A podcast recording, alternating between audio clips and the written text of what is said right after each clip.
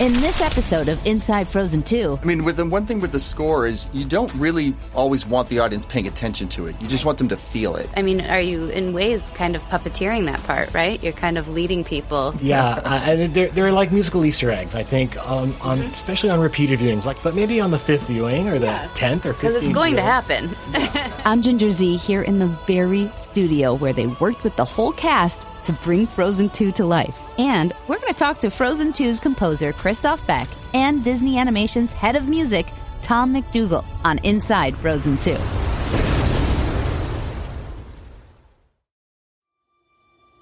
um, wow. I just saw the film. That was something. Oh, good. that was very special.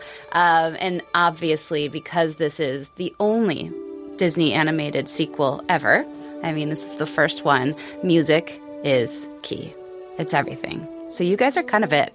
Those are just subtle smiles, like, mm-hmm, yeah, we know. we like to think that anyway. Yeah, Uh, it, it's funny. We don't. We look at them all as one, you know, and not even part of two or anything like that. And it's just trying to find its own voice. And of course, our job is to find the voice of the music in it. And people, I think, a lot of times when they think of Disney, they think of music, and they think that somehow we might be prescriptive in that we sit down and figure out how to get as much music into these movies as possible. And it's really not the case. We just look at it as music is a tool that can be used to help tell this story, and how do we want to use that tool? And it might be sparingly, like if you think Zootopia, it had like one song and an underscore, but then you've got a movie like Frozen 2 that has seven songs and a full underscore. So that one we just chose to use the tool that music is going to have a very important role in telling this story, and, and we used it. Mm. And I and, and used it well because I you know it takes a lot for me to get the the I'm not a goosebumps person, but twice I had that kind of like from my back. You know, they like started Wow. back here, and I thought, all right.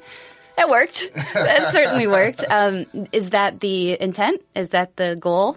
Yeah, I think we're always trying to move people with music. You know, it, there's an emotional thing that happens when people hear music, and and if you even think about movies, you know, movies are there to try to recreate some reality, whether it be a location. You know, you can record a scene that's supposed to take place in New York in Los Angeles. You're just trying to create the reality of it. But if you think about it, music is the one sort of cheat in the whole process. In that, like right now, there's no music playing supporting what we're thinking about or talking about. Whereas in a movie, there's this music comes along and, and helps you understand what the characters are doing.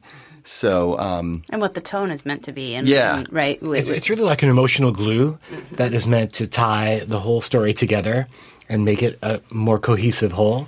Um, and uh, uh, something Tom just said reminded me too. What is one of the great pleasures of working in animation as a composer is that the the world of the movie is created from whole cloth. It, it didn't exist before this incredible team of artists got together to create it, and as a result, there's more room for music to have a role in creating that world than in a live action film, and that just um, allows me to stretch my muscles, if I may mix metaphors, um, a, a little bit more than in a live action film, and makes me feel that much more like I'm part of the storytelling. And I would say, so here we are. We're sitting, and the people that are just listening, we are at a piano. Uh, Chris is at a piano. We are just on the side, Tom. Yes. Um, and you said when you started, this is how we work all the time. He sits a little higher. That was a joke, I know. But but, but tell us how you two work together and what roles you specifically play. Well, um, you know, my job is to fulfill the vision of the filmmakers uh, from a storytelling and emotional perspective. I come up with musical ideas and I make um, uh, rough demos or sketches of my ideas and then sit down with Tom and the directors and the producer and the editor and we listen to my work and we discuss it.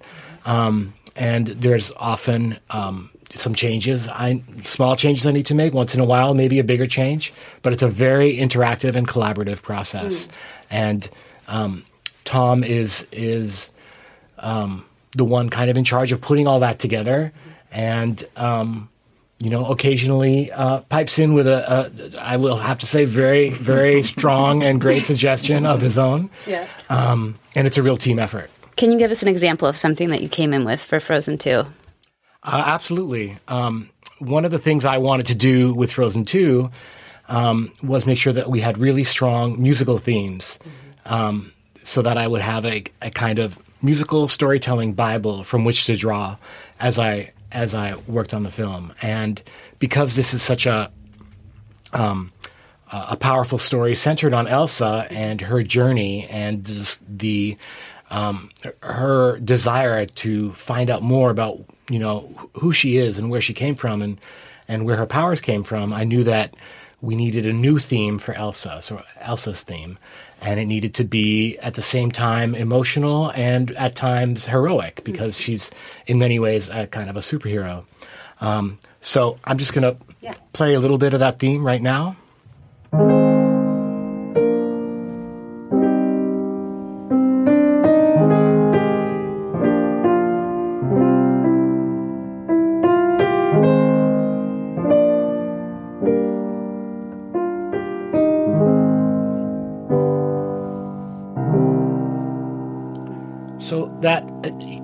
Kind of starts out minor and then has a little bit of a turn towards a major key.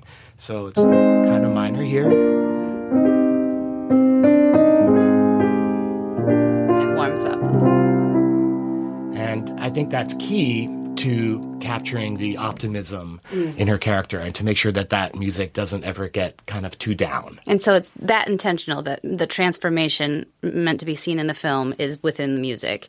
And Absolutely. and that's kind of set. You knew ahead of time that that's the story loosely of what she was going to go through, I assume. Right. And then you just said, okay, this feels right. And and then Exactly. As the film is made, I'm sure that can be manipulated if something else happens. It's like, well, she didn't get as bright or whatever it sure. is. And and you know, part of the the exciting part of my job is figuring out the timing of when that shift to optimism occurs and mm-hmm. making sure that that happens at a key moment when it can give you hopefully some of those goosebumps. Yes. And that's almost, I mean, are you in ways kind of puppeteering that part, right? You're kind of leading people like, come on over here.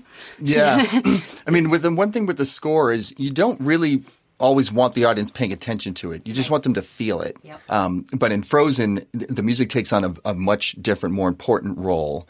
In in Chris is one of the masters of kind of finding so a simple something that sounds simple. Mm-hmm in terms of you know compositionally it's like oh that's simple it's beautiful but it's also being constructed to be able to do lots of different things. Like i said it could be played very slowly and quietly and then it could be you know when when Anna's leading the charge against the the stone giants you know then it needs to uh, work in that respect as well. And so we'll hear it come back that way.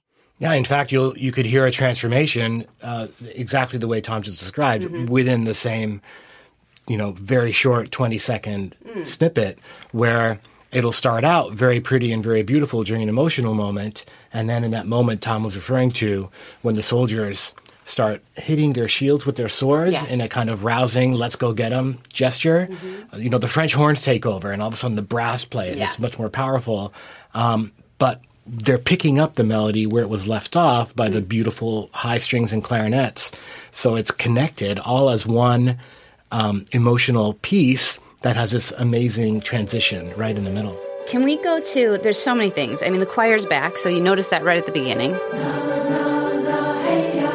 And the choir's name Cantus. Cantus. And that tell me with the origin and where that came from and why you brought them back. Yes, yeah, so there was a piece of music that was found on a research trip uh, during the first Frozen. It was on a CD. It was that long ago, um, and uh, we really fell in love with that piece of music, and we cut it into the movie. You know, part like of our. Who found that? Who's the person that? Uh, it's been a long time. It's been eight years or something. Right? I wasn't on that trip, so I don't yeah. actually remember. Okay. Um, and I'd hate to say the wrong person, but um, so they went on this trip and brought this music back. And you know, for animation, you know, unlike a live action movie where you could go outside on down the street and film a scene, and, and, and that could start to be the, the the piece, one of the first pieces of your movie. Mm-hmm. Our movies are developed through storyboards and then rough animation. Like the process is very long. So we're always testing ideas in ways that we consider like free. So like we'll take music that exists in the world, say, um, like that piece, and we'll put it in the movie just as a placeholder to to um, help us um, just wait until we get the actual thing. So that piece of music was in there, and then it was one of those ones that just never left. and so we we um, hired the composer Frode Fjellheim. I'll never get that right, but uh, Frode we call him, and uh, he was the one that recorded that original piece with this group, this this group of um, women who uh, perform in Trondheim, Norway, and it just felt like the right group of people to add that level of authenticity that we're always looking for. So it was nice to hear that, but then obviously there's a new noise that comes in, and that's the oh, the Yes. o, lots of O's. Yes, yes. I'm not going to sing it because it's very high. Yes. Um, but is that from you all, or is that from the story, or where? How does that collaboration work? Yeah, so that character really, uh, we call it the, the her the voice Right. is the literal voice that's calling Elsa and is um, hopefully for Elsa going to hold the secrets to all the questions she has as to why is she here, why does she have these powers, all these sorts of things. So when we started to talk about that idea, then we wanted to musicalize that idea. Um, our songwriters, Kristen and Bobby Lopez, when we're, they're writing the songs, particularly Into the Unknown, crafted a way to have that voice sort of set up the song and then be integrated into the song and then propel us into the story.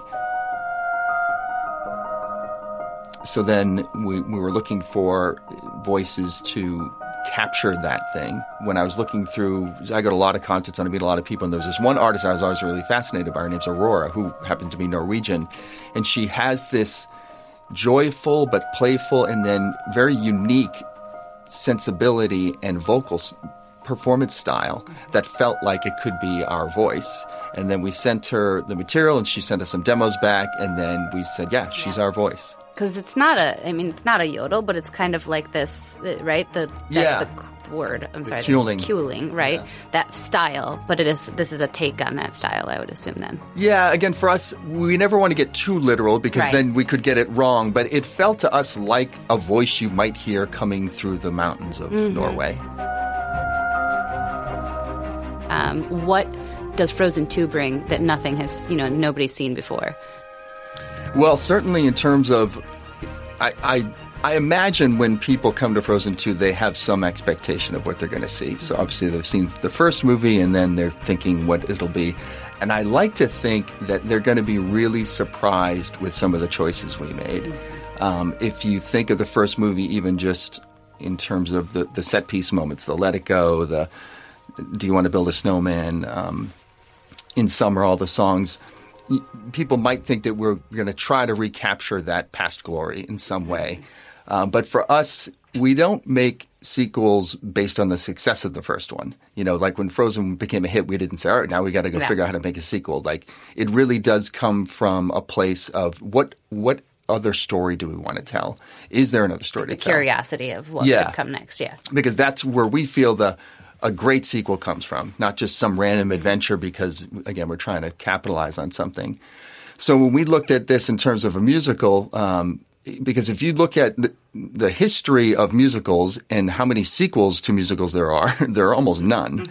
So it wasn't like we did research in that area and, and tried to figure out the things. But f- to us, it just felt like, well, we want to justify the, the existence of this movie. So in justifying the existence, we want to take the characters to f- deeper places on adventures that maybe people aren't expecting. So with this movie, um, Kristoff gets a song. He didn't really get a song in the first one. And it's, So fun. yeah, it's really fun. Again, you're gone. Off on a different path than mine. I'm left behind. Anna gets a song, but it goes to a place not yeah, not fun, not a place I think people would expect us to go. But again, in that that interest of justifying the existence, well, we want to take Anna's a complex character as well. I mean, we all know Elsa is, but Anna is as, as well. And how how do we show that? And that song moment felt like one of the opportunities to to showcase that. Just do the next right thing.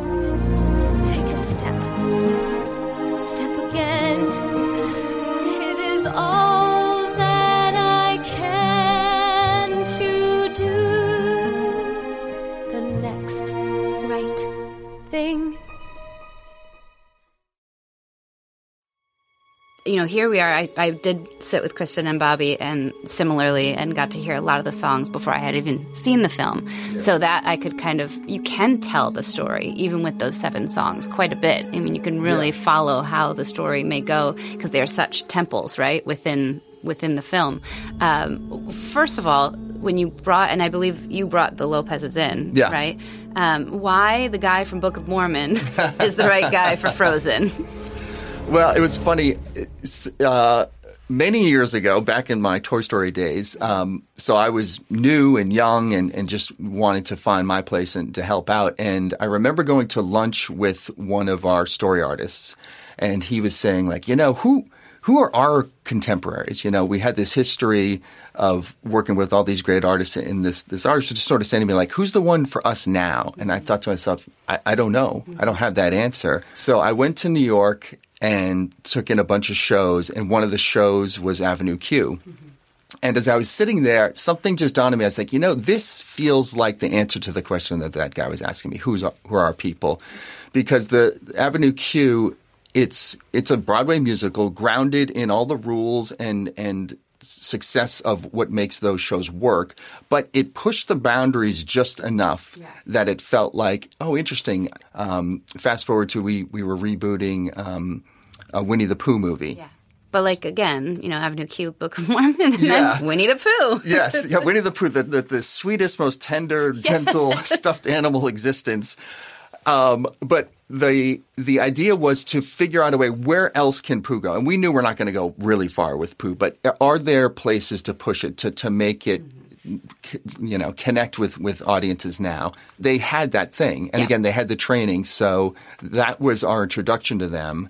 And then um, shortly after that, it was such a success in terms of a working relationship that that's when I brought them to Frozen. And that's and I know that you had to Chris work with them cons- a, a lot. What is that relationship like between uh, you and the Lopez's? Well, first of all, Bobby and I go way back. We went to college together. We sang in the same a cappella singing group. Oh, wow. I'm proud slash embarrassed to say. what was the what was the name of it? Uh, I'm also proud slash embarrassed to say that it was called the Spizzwinks Oh, um, at Yale University. Um, the cross pollination between the songs and the score is a, is a really important part of Yeah. what I do. It doesn't necessarily involve me sitting down with Bobby and Kristen and working it all out. Due to the nature of the the way musicals are made, the songs have to be made well before, you know, as the story is being written. Um, and I think that's one of the strengths of the way Disney puts together musicals, specifically Frozen, Frozen 2, is that the songwriters are really part of the writing team from the very beginning. they're driving the narrative. And, and they make sure that the songs um, are extremely well integrated into the storytelling in such a way that you couldn't imagine the story being pushed forward any other way except by a song. Um, by the time I start to do my work, all the songs are finished. And it's really just a question of me figuring out where the best spots are to incorporate the melodies from uh, the songs. And I was immediately, from the very first screening that I saw Frozen 2, and I heard that lullaby that um, uh, Anna and Elsa's mom sings to them, I was immediately struck and taken with it. Where the north wind meets the sea, there's a river. a beautiful tune played on strings or on a solo oboe or whatever. And in fact, um, that particular tune, that lullaby, comes back many, many different times in many ways. when would it? Because I'd have to watch again because I didn't notice. But when is it again? When do you when do you hear it? Well, it? for example, when they go down um, into the bowels of that ship, they find that map. Yeah. And then Elsa creates a, a kind of a, a, a sculpture through, you know, by channeling this this mysterious northern power. They kind of have a key revelation mm-hmm. about their parents.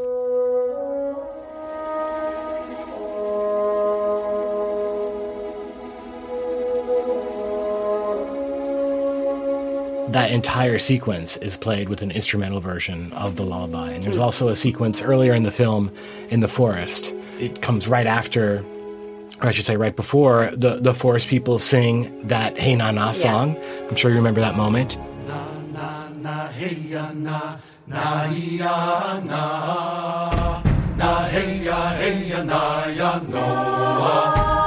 You know, and that's I think one of the gifts that Chris has is finding a way to, to write to take material that he didn't write and interpolate it into his score around themes that he's written to make it feel cohesive. Right. For a movie like Frozen or, or Frozen 2, it's it's mandatory. It has Yeah. to be that way. Because you have to feel it again. you have to feel it. And Chris, again, masterfully crafts it through. Because, again, like I was saying before, you just want it to peek through sometimes and just to gi- bring, give people that little bit of information or that little bit of comfort or that little bit of emotion. And if you can do it with material that they've already heard, that's where this, the success lies. It's it's also interesting too to approach it from two different angles. Sometimes we hear a song early in the film and I can call back to it, but I think other times it's more powerful to plant some seeds in the score um, for a song that comes later in the film. Perfect example of that is um, a song you guys were referring to earlier, "The Next Right Thing," which Anna sings late in the film.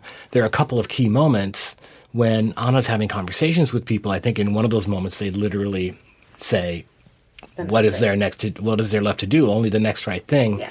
And I just very, very simply, usually on a solo instrument, tease that melody so that by the time that song comes up at the end of the film, you've already heard that melody. You don't necessarily know this or realize this as an audience member, but there's a familiarity to it. So when she gets to that key part of the song and sings that melody, it's already implanted. You're in like your a brain. melody ninja. Yes, exactly. Yes. Can you play that? Uh, there's just just that bit we may hear under there.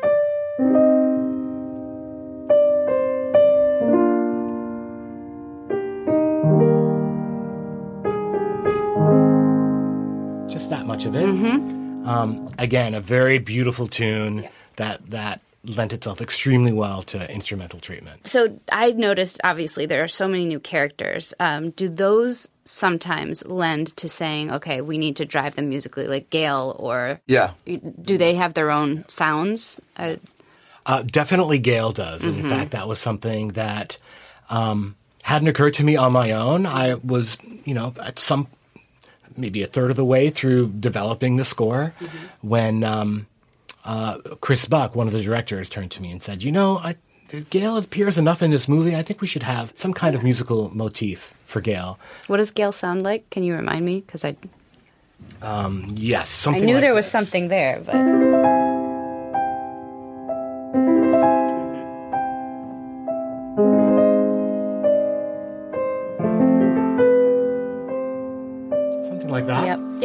yep. that helped me. That brought me uh, back. Yeah. And anytime, anytime you know the, that wind picks up and and it's magical, you know you hear some version of that, and it kind of culminates at the very end of the film um, during the epilogue when um, there's a message that Mm-hmm. that gets carried on the wind all the way to the the north uh, the um, the island up in the North Ahtohallan. Yeah. And um, um, that whole sequence is carried through with the kind of expanded version of, of the Gale theme.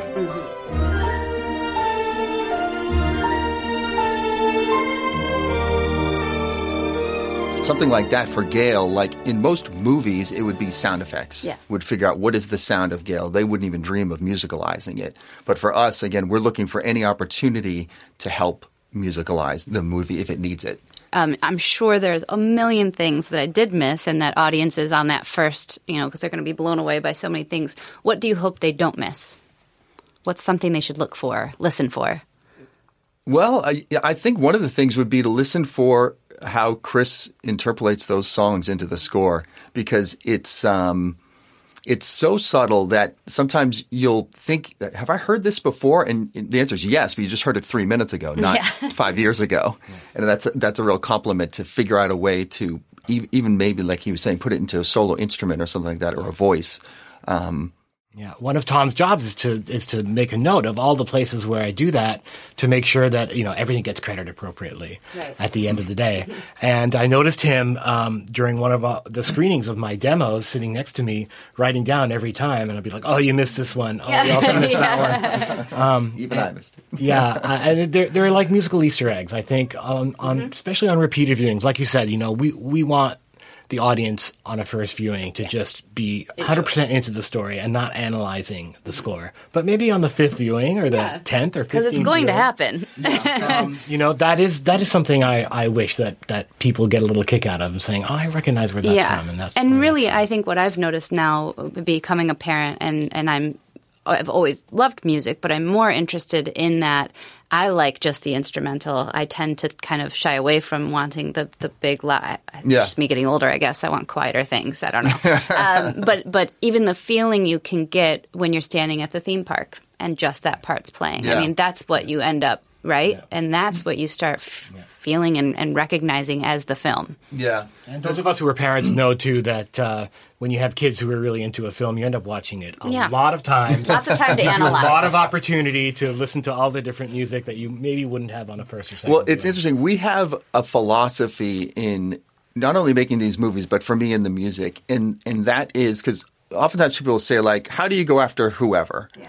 And you know, one of the examples is Lin Manuel Miranda. It's like, Sure. oh my gosh, what a great idea! You got the guy from Hamilton to do mm-hmm. Moana. The truth is, we hired Lin before Hamilton. Mm. And the the reason for that is he felt like the best creative choice for that movie. Hamilton, even if Hamilton never happened, we're still going to stand by that choice that we thought he would be the one to make that movie resonate. And part of what that is is our metric, like most people are trying to capture like what's happening today. How do we capitalize on what's popular right now, which is not a bad strategy. But for us, we, the way we look at it is if we do it right, if we do this movie well, make a great movie, it'll last forever. Mm-hmm. So if you think of, you know, a movie that people are watching today from 1937, it's Snow White. Yeah. And why is that? You know, partially because it was made with this this feeling of forever. So when you're working in a world of trying to make something that's quality that's going to last forever, it's a different approach. And that's a much different thing than most other movies are doing. And that's again part of why you're able to stand at the park and hear these things because we've we've looked at it through a different lens. Right. So you two have worked together for a long time now, mm-hmm. and this is finished. Is th- I'm sure you'll work together again. I assume. Yeah. Um, but does it feel kind of like camp or something, where you guys all came back together, and now camp's over again? I think that's pretty accurate. Yeah. Um, you know, uh, we a few weeks ago had the the final uh, playback of the the final audio mix of all the whole movie, where um, some very talented audio mixers mix together the dialogue and the sound effects and the music, and it's always the last thing to happen mm-hmm. at the end of every film. And I have to say, for me, it was a particularly emotional experience mm-hmm. um, because it was such a great project, and I really felt like the my my collaborators were as as thoughtful and as respectful and as open creatively as any project I've ever worked on. That's so tough there in this in creation though, because it's still it's you, right? You put yourself out there. If he says, "I don't like that last bit," it's you really have to. If someone's new and wanting to do this, you, would you say that's a huge part of? Oh, absolutely. growing and- yeah, I think you know I consider myself part of the storytelling team, and Mm-hmm. while when I sit down at the piano or at my computer and I decide which note's going to come next, that is very much a part of me. Yeah. It is all in service of you know. Uh, uh, director's vision, filmmaker's vision of the story that they want to tell. And I think for any young composers out there, um, that is absolutely key to, Yeah. you know, to having, selfless- having I mean, it's any kind of selfless, right? Yeah, well, for better or worse, one of the hardest parts of being a, a score composer is it's it's a massive part of the creative expression. Of mm-hmm. course, you know, pick your percentage. It's twenty percent of the success of the movie is going to lie in how well that's done. The problem is it comes last. Yes. So oftentimes, if there's something not working, they're going to pretend or rely on the score to help fix it, mm-hmm. and it may not be there. It may not even be within anyone's capability, but it's Chris's job to figure it out, to figure out how to extract every last bit of juice from this thing to make it the greatest thing it can be, because he's the last stop on this tour. And so, would you say if if you were to do like going to another project or say, and I keep bringing it in everyone, but Josh Gad keeps saying Frozen Three. I'm just going to put it out there. He just keeps saying it. Um, Too soon. Yeah, too soon, buddy. Um, but but there is the Frozen effect, right? The thing that it has done and that we've seen globally from the first film. I anticipate you have that in this one too, and I think the music is is it right? That is, it's not just that it's let it go, but there is. Do you want to build a snowman? There's so many layers of of what this meant to everybody. What is the one story that you took away from the first one that impacted you, or maybe a, a visual that you saw a little girl doing, you know, or a little boy, or whatever it was? Well, I can I can answer that in personal terms. There's always a point in every project that I work on, usually early on, where I stop watching it like a person, a normal person will watch a normal movie, mm-hmm. and I start watching it as a puzzle to be solved. Right.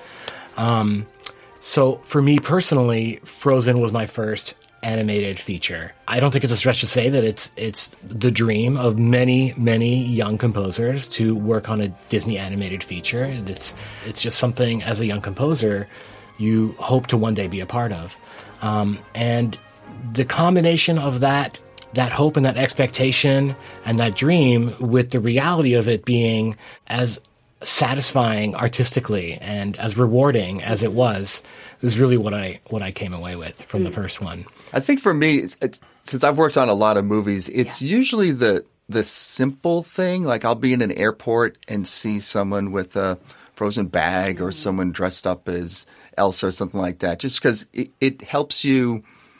It almost justifies it all. Like mm-hmm. if if it helped that little boy or little girl express themselves, like that's kind of it. You know what? Like what more could you ask for? Like and obviously Frozen made a lot of money and, and won a lot of awards and all that, and that's great too. But when you're in the world and there's no focus on it, and you get to see a kid that that was inspired by something you had anything to do with, I think that's the real win. Yeah. Yeah, and if I could just add to that as well, that reminded me of of a kind of turning point in my career where before Frozen, you know, I, I had fans, but they tended to be middle aged soundtrack collector nerds who live in their mom's basement, right? And I see them at like a signing at some them. comic book store somewhere, and they have a stack of CDs like this. Um, but since then, you know, when I've spoken in public at places like Comic Con or, or done uh, any kind of public events, um, any kind of public event, um, you know, I'm seeing families and they and they're bringing their CDs for me to sign, and they want to, you know, they're eight year old girls want to take pictures with me, and that is, you know, no disrespect to the soundtrack nerds, but it is nice to feel like as an artist, you know, I'm I'm kind of reaching out to a, a broader base of people, and I think Frozen is just a huge part of that. and then I'll just leave it here because I think it's always nice for these people who are obviously giant fans of both of yours and they want to hear more. Is there something that was left out that you're like, here's a little something, here's something I didn't get to bring to you? You know, that's a very difficult question because um, moment to moment, as I'm developing a score and composing it, you know, that's part of my daily life. Yeah. Is things that end up on the cutting room floor. Right.